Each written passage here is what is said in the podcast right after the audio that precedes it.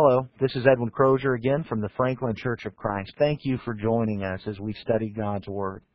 Perhaps you've wondered about what makes churches grow. The lesson that you're about to hear was a look at what some, quote, experts on growing congregations have said makes a church grow. You might be surprised to find out what it takes. So please open your Bible with me and let's learn that church growth is not about food, fun, or family life centers. Have you ever heard someone say that at the such and such church, we're not nearly so concerned about numerical growth as we are about spiritual growth? I've heard lots of people make that comment. And typically, that kind of comment is made for one of two reasons. But neither of those reasons is valid. One reason it's often made is an extremely sad reason. For some, it's merely a cop out. Because they're not wanting to do the things that it takes in order to draw people into the congregation, in order to convert souls, they find this as just a satisfying cop out to salve their consciences and say, well, we're not really concerned about numerical growth. We're concerned about spiritual growth. The problem with that, brethren, is we must be concerned with numerical growth. And the reason we must be concerned with numerical growth is because the more numbers of people that we have as part of Christ's church is the more numbers of people who are going to be going to heaven. And that ought to be one of our ultimate concerns, getting more and more people on this path to forgiveness in heaven for eternity, instead of allowing them just to, uh, to founder out in the world and in sin. The second reason is a little more noble. Many people say we're not so concerned about numerical growth as we are spiritual growth because many of us have become convinced that in order to have numerical growth within a congregation, we're going to have to compromise the truth. We've become convinced that all the churches that are growing are doing so because they are doing things that the Scripture simply will not allow a local congregation to do. And that is an extremely noble reason. Because, in fact, we must not ever, under any circumstance or for any reason, compromise the truth that God has put in His Word. Remember what we learned this morning as we talked about men in Proverbs. Buy the truth and sell it not. We must hang on to the truth and we must never compromise the truth. We must never compromise the pattern that Jesus Christ has established within the New Testament for His church. We must never compromise that. However, those who are studying issues of congregational growth today are finding that the things that cause churches to grow are not the things that are unscriptural. Tonight's lesson is going to be a different one from the majority of the lessons that I present. Mainly because most of the time what I want to do is talk about some issue or go to a particular passage, but either way, just get in the Bible and say, what does the Bible say about this issue? But tonight is going to be a little bit different. There are men who have studied issues of congregational growth, and, and these men, they're not concerned about what kind of church it is. They're just looking at churches that are growing. And as they've examined numerous churches in the United States of America and found the ones that are growing, they found a handful of things that are pretty well consistent in all of them. Now, I don't want to present this lesson saying that we ought to seek the advice of men.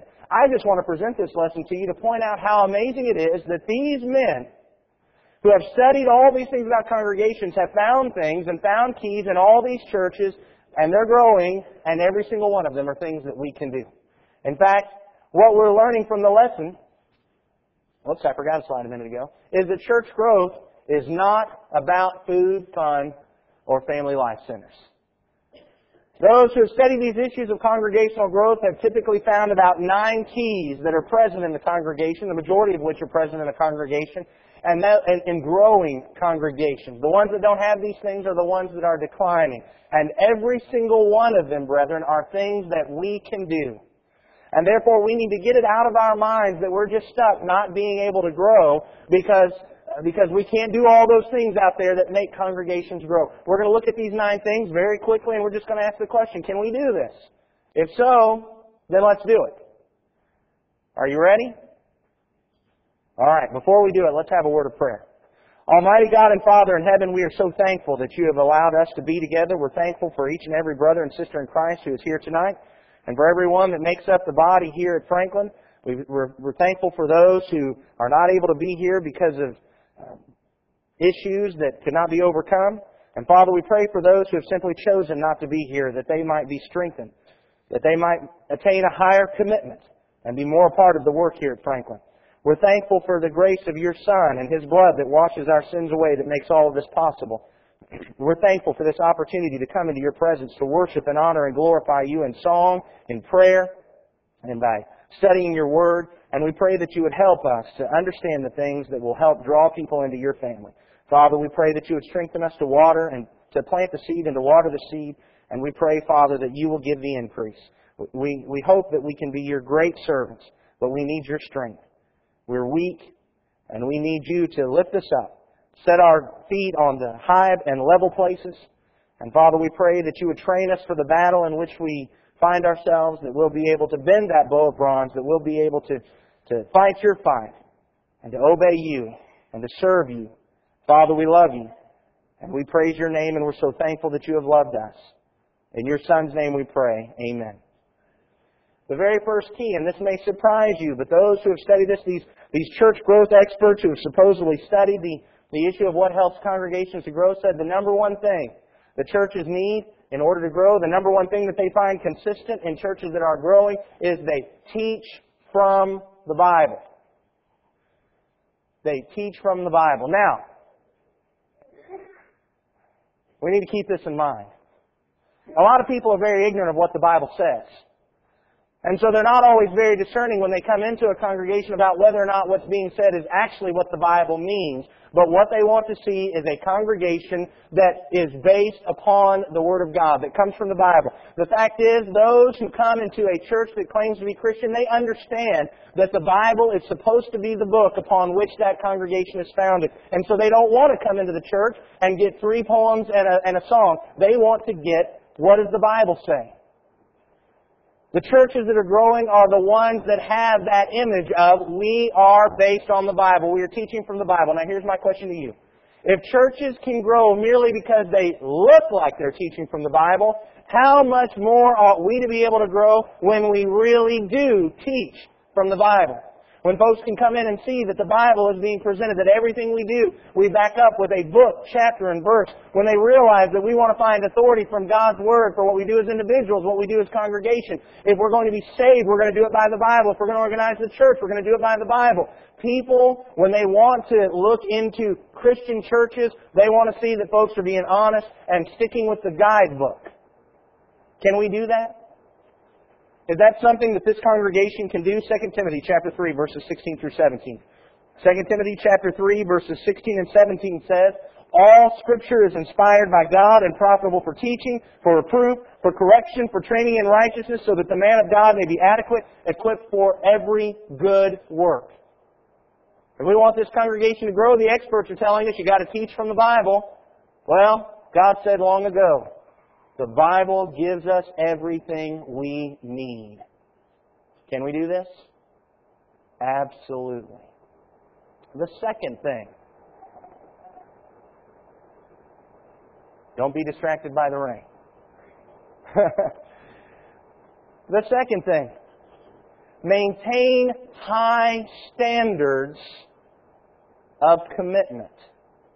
Maintain high standards of commitment. Those who are studying the churches that are growing, they're finding that the ones that are growing are the ones who maintain those high standards of commitment. They bring folks in and they expect them to do something. Just ask Wiley. Two weeks and he already had to preach a sermon. How about that? That's the kind of thing that we need to be doing. We need to be maintaining high standards of commitment. Not that everybody has to preach a sermon, but everybody's got to be doing something. We need to be here. We need to be committed to the work. That means we're going to be attending. And we don't need to back off of that. Luke chapter 9 and verse 23. Luke chapter 9 and verse 23, Jesus was saying to them, to them all, If anyone wishes to come after me, he must deny himself, take up his cross daily, and follow me. How, how high of a standard of commitment is that? Deny himself, take up his cross, and follow me. I'm not sure that today we truly understand this idea of taking up the cross, but you can imagine people who had witnessed folks carrying their cross up that hill like Jesus did. They understood what it meant to be carrying a cross.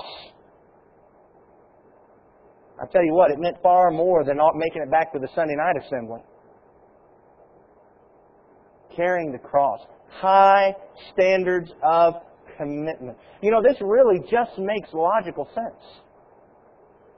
There are a lot of folks that have the idea that we can draw people in and we can get folks here if we if we let them realize that you know really you don't have to do much. You know it's all about Jesus' grace. We just want you to be saved, and and it really doesn't matter what you do after that. We can just get them in, get them saved. Everything will be fine with that. But is the congregation going to grow that way? There might be a surge of people initially who are really interested in that cheap kind of salvation, but because they're not taught to be committed, what's going to happen to them? they're not going to be committed. And folks who are not committed don't stay the course. I tell you, there are a lot of folks, even brethren, that are backing off on that and trying to, oh, you're making it too hard to be a Christian.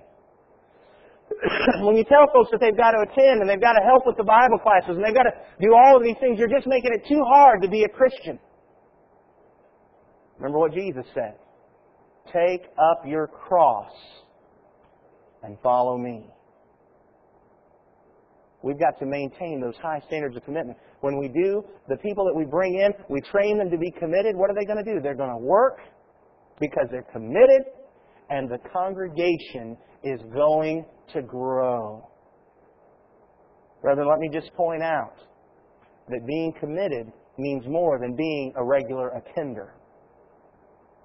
It means more than that. Being committed to the work of the Lord means more than just being here at every service.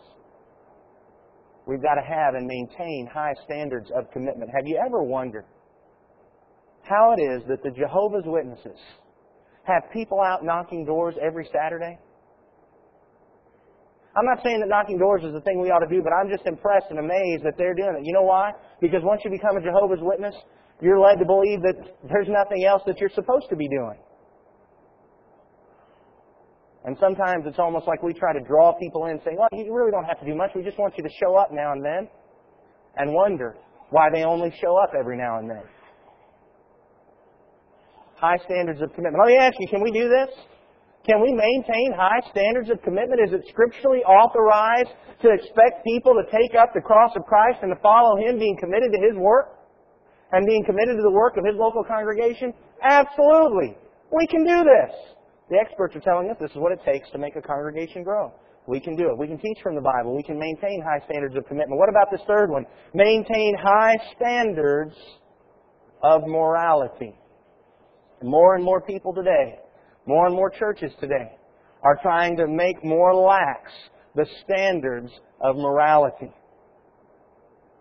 There are churches today that tell us that it's not wrong to covet by laying down our money to try to get everybody else's money in the Tennessee State Lottery. There are churches today that would tell us that it's not a big deal if you want to go drink alcohol sometimes. There are churches today that really kind of turn a blind eye to people living together. There are even churches today that are suggesting that it's okay to be involved in homosexuality. All of these churches surround us in our world. But the ones that are growing are the ones that maintain high standards of morality. Can we do that? Of course we can. 1 Peter chapter 2. 1 Peter chapter 2. Verse 11 and verse 12 says, this is 1 Peter chapter 2, verses 11 and 12. Beloved, I urge you as aliens and strangers to abstain from fleshly lusts, which wage war against the soul. Keep your behavior excellent among the Gentiles, so that in the thing in which they slander you as evildoers, they may, because of your good deeds, as they observe them, glorify God in the day of visitation. How are these folks who are going to slander Christians glorify God in the day of His visitation? Eh, they're going to glorify God because they changed, because they repented, because they turned to Christ. And when Christ returns, they glorify God in His visitation, even though earlier they had slandered Christians. What was going to cause that? It says what causes that is when we keep our behavior excellent among the Gentiles, when we maintain high standards of morality and spirituality. Again, this point simply makes logical sense. We can lower the standards of morality, and we might get an immediate influx of people. But because we have these lowered standards of morality, what's going to happen? They're going to feel free to slide back into sin. And when they do, let's just face it. Being involved in sin is not really congruent with being an active member of a body of the Lord. And we can lower those standards of morality and we cannot talk about it. We kind of cover it up and maybe try to hit on it on the side, maybe sometimes. We'll bring people in, but they'll slide back into sin and abandon the faith. And in the long run, only the folks that we bring in and get them anchored in Christ to live by His standards of morality will stay the course, will grow individually themselves, and will help the congregation grow. Can we do this? Absolutely. Not a bit of problem with that. In fact, not only can we be doing this, but we must be doing this. Maintaining high standards of morality. Number four, convince every member that they're needed. The experts are telling us that the churches that are growing are the ones that are getting everybody as involved as they possibly can. Convincing them that there's something that you can do, something we need you to do. You don't have to do what everybody is doing. You don't have to do what the uh, brother or sister across the aisle is doing. But there's something that you can do for the congregation. And we need you to be doing it. Look in Ephesians 4. In Ephesians chapter 4, beginning at verse 14, the Bible says, as a result, we are no longer to be children, tossed here and there by waves and carried about by every wind of doctrine, by the trickery of men, by craftiness and deceitful scheming. But speaking the truth in love, we are to grow up in all aspects into Him who is the head, even Christ, from whom the whole body, being fitted and held together by what every joint supplies, according to the proper working of each individual part, causes the growth of the body for the building up of itself in love. What does this passage point out? This passage points out that not only can we try to convince every member that they're needed. It says that every member is needed. There is a work that you are supposed to be doing. What this points out is that the congregation as a whole is only as strong as the sum of its parts. The congregation as a whole will only grow as each of us individually grow in Christ and increase our abilities and increase our work. You are needed. There is something you can do. We need you to find it and start doing it. We'll help you. But we need you. Think about it. Again, this only makes logical sense. When folks believe they add meaning and are fulfilling a positive role within an organization, aren't they much more excited about being there and being involved? And the folks who believe that, you know, I could just fade off the face of the earth and it wouldn't matter one bit, are they excited about being a part of it? We need folks involved. There are things that we do. We've got our guest evangelism. We've got Bible classes. We've got simple evangelism. We've got issues of being involved in our public assemblies. We've got people who need to be called and encouraged. We have the elderly that need to be helped physically and materially. We have the spiritually immature that need to be taught and grounded. And that doesn't just have to be within our Bible classes. Believe me, there is something that you can do. And we need you. Can we do this? Can we convince every member that they're needed? Are we allowed to do that scripturally? Is it all right for us to get people involved and let them realize we need you to accomplish something in the congregation, that you're an integral part of it? Absolutely. I'll tell you what. If everybody believed that their presence was just as important as the guy who had to preach the sermon, they'd be here. Just think about this for a moment. Could you imagine what happened if one Sunday night I just decided, you know what? I just don't feel like showing up tonight. And we're talking last minute. We're not talking about traveling and making arrangements. We're talking about just last minute Sunday afternoon. I just decide, man, you know, I'm just too tired. I've had a hard week, and I just don't feel like going. And I just didn't show up.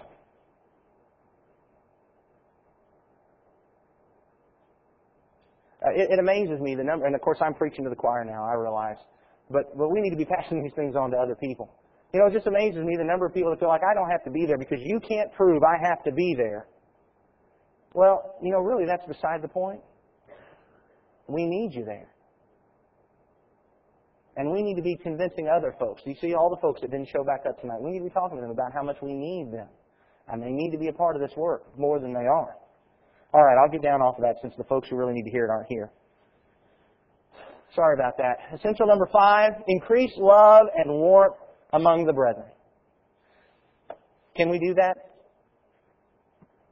Is that scripturally authorized to increase love and warmth among the brethren? According to the church growth experts, they're telling us that the congregations that are growing are focused on increasing love and warmth. Look in John 13. In John chapter 13, verses 34 and 35, John chapter 13, verses 34 and 35. The Bible there says, A new commandment I give you. This is Jesus talking. He says that you love one another, even as I have loved you, that you also love one another. By this all men will know that you're my disciples, if you have love for one another. Jesus points out that that's what we're supposed to be doing. We're supposed to be loving one another. In fact, in 1 Peter, it says that we obeyed the truth for unto a sincere love of the brethren. That's what we're supposed to be doing. You know, this is very interesting to me, by the way. There are a lot of churches today that what they're saying is that if we want to grow, we've got to show the world how much we love them. And so we need to have the, the, uh, the food ministries and the coat ministries and the inner city things and just show everybody how much we love them. But I find it interesting that Jesus, when he said, if you want folks to know that you're my disciples, he said, love, you see what the passage says? One another. Now, I'm not saying we don't love folks outside of the body of Christ.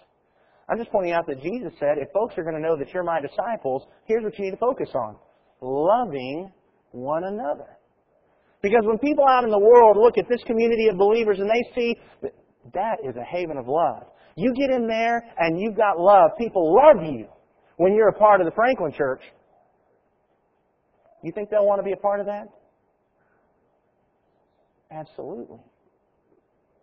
Because out there, they've got people who hate them, people who stab them in the back, people who talk about them behind the back, slander and gossip, people who are trying to achieve their position and, and, and bring them down. But they'll see and hear, here people that love me. People that want me to do better and be better. People who accept me where I am, but push me to grow beyond that. Because they love me. You think folks would like to be a part of that kind of group? Absolutely. The church growth experts tell us if you want a congregation to grow, you've got to increase the love and warmth among the brethren. Can we do that? It's scripturally authorized. Will we do that? That's one of the questions, isn't it? Grow in warmth and love for each other. Number six, have enthusiastic Bible classes. The church growth experts are telling us that one of the keys in most of the congregations that are growing is that they have enthusiastic Bible classes. The biggest change, religious change group in America right now are young families with small children. Because what we're finding is that people who themselves are not necessarily all that interested in having spirituality for themselves, they want it for their kids. There are a whole lot of people that say it's too late for me, but I want things to be good for my kids. And they'll bring their kids into a church. And what amazingly happens is the more they hear that message of God's love for them, they find out it's not too late for me. And they submit to Jesus themselves. And one of the easiest ways to make that contact is through Bible classes. Having enthusiastic Bible classes. Now, I want to make a couple of comments regarding some objections that I've heard about focusing on Bible classes. Number one, Bible classes are not the quote, and I'm only saying it this way because this is the way I hear people say it, the Church of Christ response to youth groups and family life centers. That is not, now I realize there are a lot of churches that are treating Bible classes that way, but when Bible classes are done properly, all they are is an effective method of teaching the gospel, of teaching the Word of God to people. That's all they are. Number two, Bible classes conducted by a congregation are not usurping the parent's authority and the parent's role in teaching their children.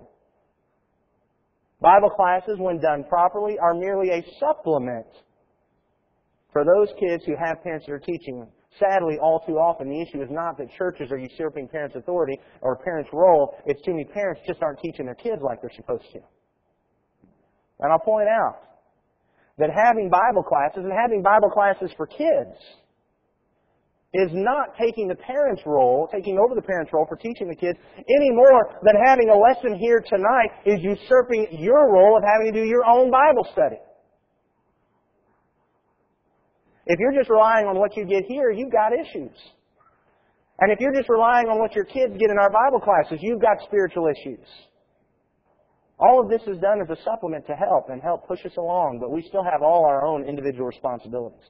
Thirdly, I just want to point out that there are uh, that Bible classes are a great means of promoting spiritual growth for us. They're a great means of reaching out to the lost parents who are interested in their kids' souls.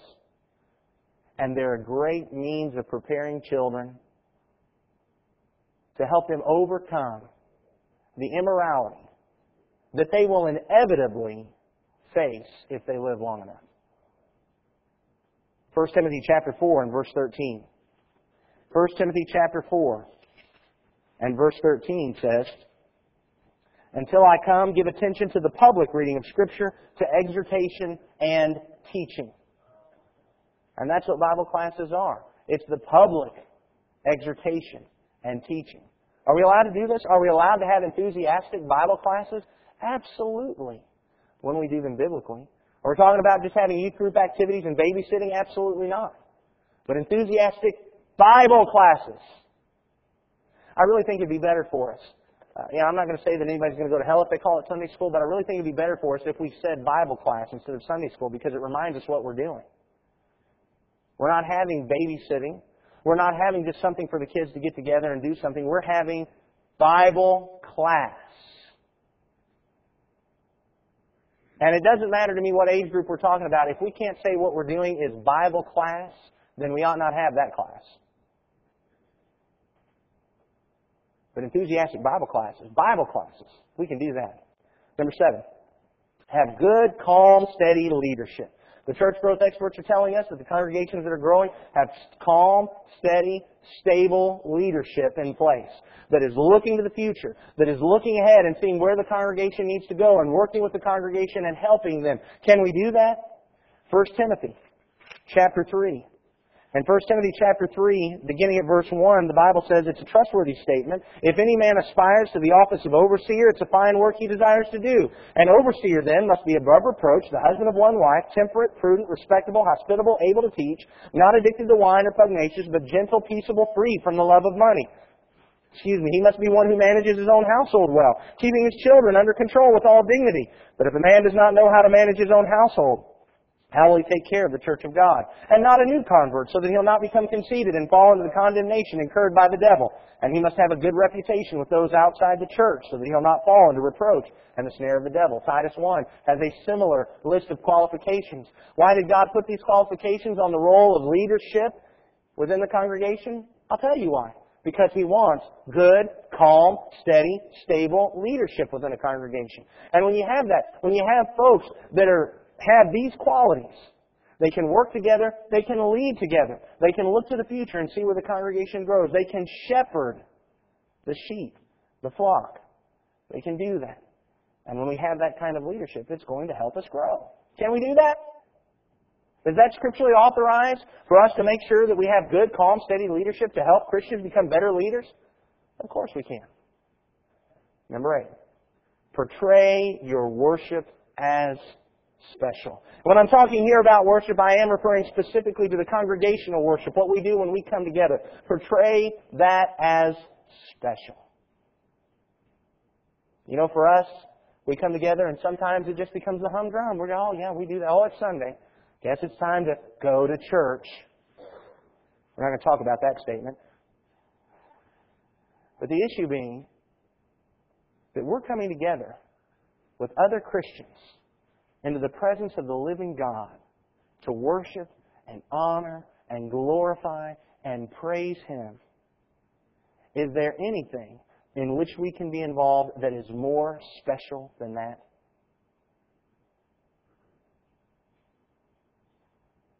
And yet some folks will say, hey, are you going tonight? Nah, it's just singing. No, that's just the prayer service.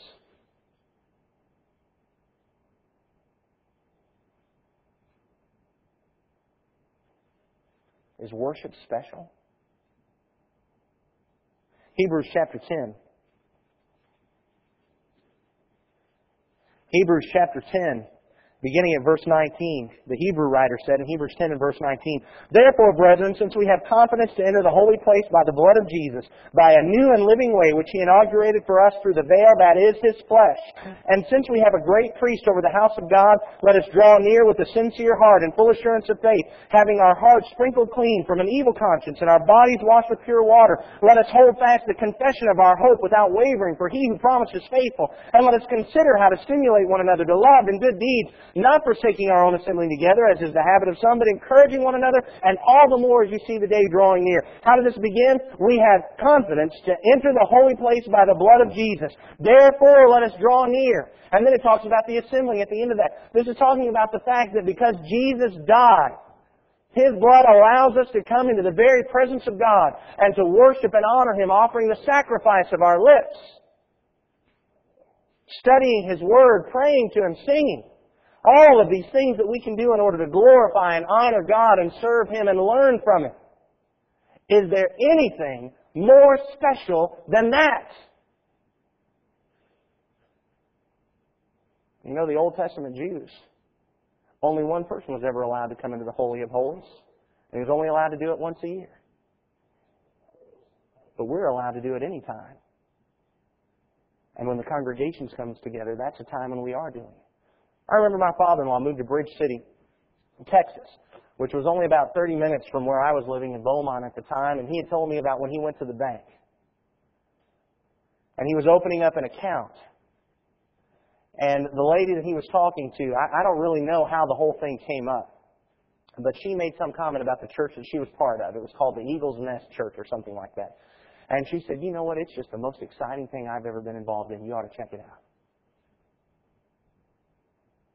Now here he is, a preacher of the gospel. He knows where he's supposed to be this Sunday, but don't you know he was a little tempted to find out what was so exciting about that congregation? Can you imagine if we started treating what we're doing like that? I'll tell you what, it's just the most exciting thing I could be in. I'll tell you what, you need to come check this out because it is awesome. Or, want to go to church with me sometime? You, you wouldn't want to do that, would you?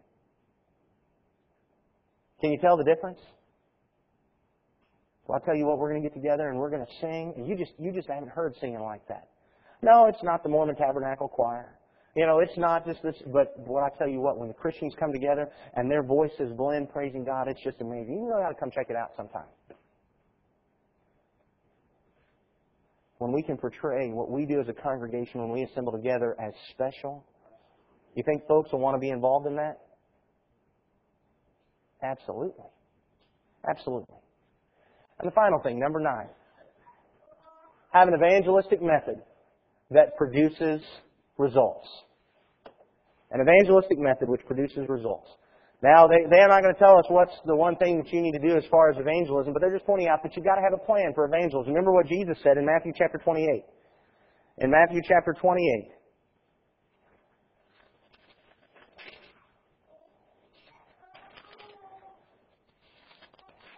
Matthew chapter 28, verse 18, Jesus came and spoke to them, saying, All authority has been given to me in heaven and on earth. Verse 19, Go, therefore, and make disciples of all the nations, baptizing them in the name of the Father and the Son and the Holy Spirit, teaching them to observe all that I commanded you. And lo, I'm with you always, even to the end of the age. He said, Go and make disciples. Not just sit back and hope somebody shows up and wants to be a disciple all on their own, but go and make them have a plan. Figure out a method. You do something. And that's where we ought to be. I was talking to somebody just this past week about this whole thing about evangelism. It's amazing to me how many Christians and how many congregations just aren't doing anything with evangelism. Why? Because everything we bring up, oh, that doesn't work. Oh, that doesn't work. We don't want to go door knocking because that doesn't work anymore. We're not going to do the gospel meetings because that doesn't work anymore. We're not going to do this because that doesn't work. We're not going to do that. I'm not saying that all those things are equally effective, but what I see from so many people today is we're saying it doesn't work and finally we're not working and guess what? It doesn't work. You know? I don't know what the most effective way to evangelize is. But I do know doing something is more effective than doing nothing. And have a plan. We need to have a plan. We've started that with our guest evangelism. But there's oh so much more to that. And we need folks who are going to be involved in that and involved in so many other things. And, and folks are going to say, well, I just don't think this will work. Well, we don't know if it's going to work or not, but we better be working. We'll leave whether or not it's going to work up to God. That's His job. Our job is to plant and water. His job is to make it work. And when we have working Christians, I guarantee you, we'll have new Christians. When we're doing something instead of nothing.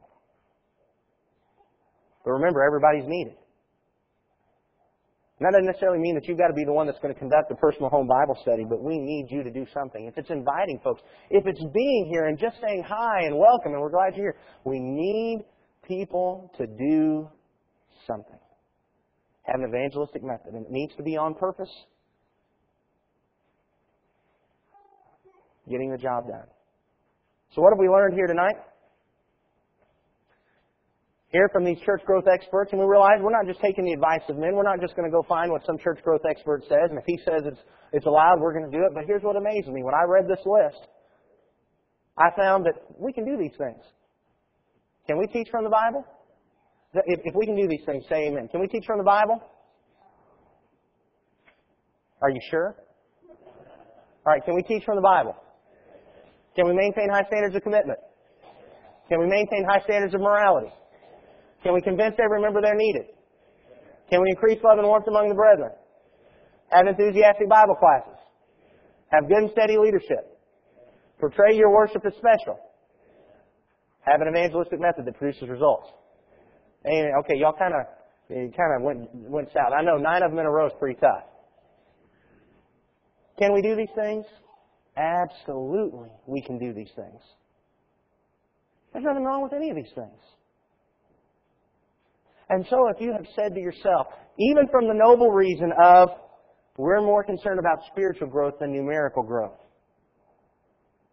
Let's get that out of our minds. You know, the reality is I'm pretty convinced that if a congregation is growing spiritually, that means members in the congregation are working harder and harder. And you know what happens when people in congregations grow spiritually? They bring other people into the congregation to grow spiritually. And if we're not growing numerically, I realize that there might be a situation in which that means there's just nobody out there that wants to obey. I realize that situation might exist somewhere. But brethren, I don't think it exists in Franklin, Tennessee. And if we're not bringing people in, I tell you, I think that means we're probably not growing as spiritually as we think we are. Spiritual growth in Christians produces more Christians.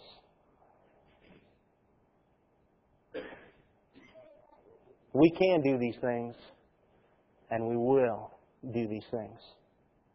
And we will grow. And I am excited about all the possibilities out there because we can.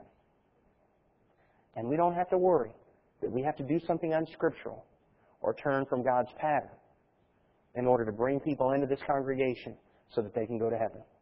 Y'all want more people to go to heaven? Absolutely. Let's work at that. I hope this look at what helps churches grow was beneficial and edifying to you, learning that really what it takes to make a church grow is to simply follow God's Word and the pattern that He has laid out for us. Let's remember that we need to teach our Bibles. We need to be committed and moral and have good, strong, steady, stable leadership, enthusiastic Bible classes, all the things that help make a congregation a church of the Lord, doing things His way, serving and glorifying Him. We don't need unscriptural practices to help a church grow. Perhaps you have some questions about church growth, about the church in general, and what God's plans are for His universal church and for His local churches. If you have any questions, please give us a call at 615-794-2359, or you may contact us through our website, www.franklinchurchofchrist.com. Perhaps somebody has given you this lesson on CD or audio tape. If that's the case, let me encourage you to go to that website I just mentioned. Again, it's franklinchurchofchrist.com. We have numerous lessons there, both in audio and outline format, and you're free to download and use them in whatever way you believe will honor and glorify God. May God richly bless you as you draw closer to Him, but more importantly, may you richly bless God.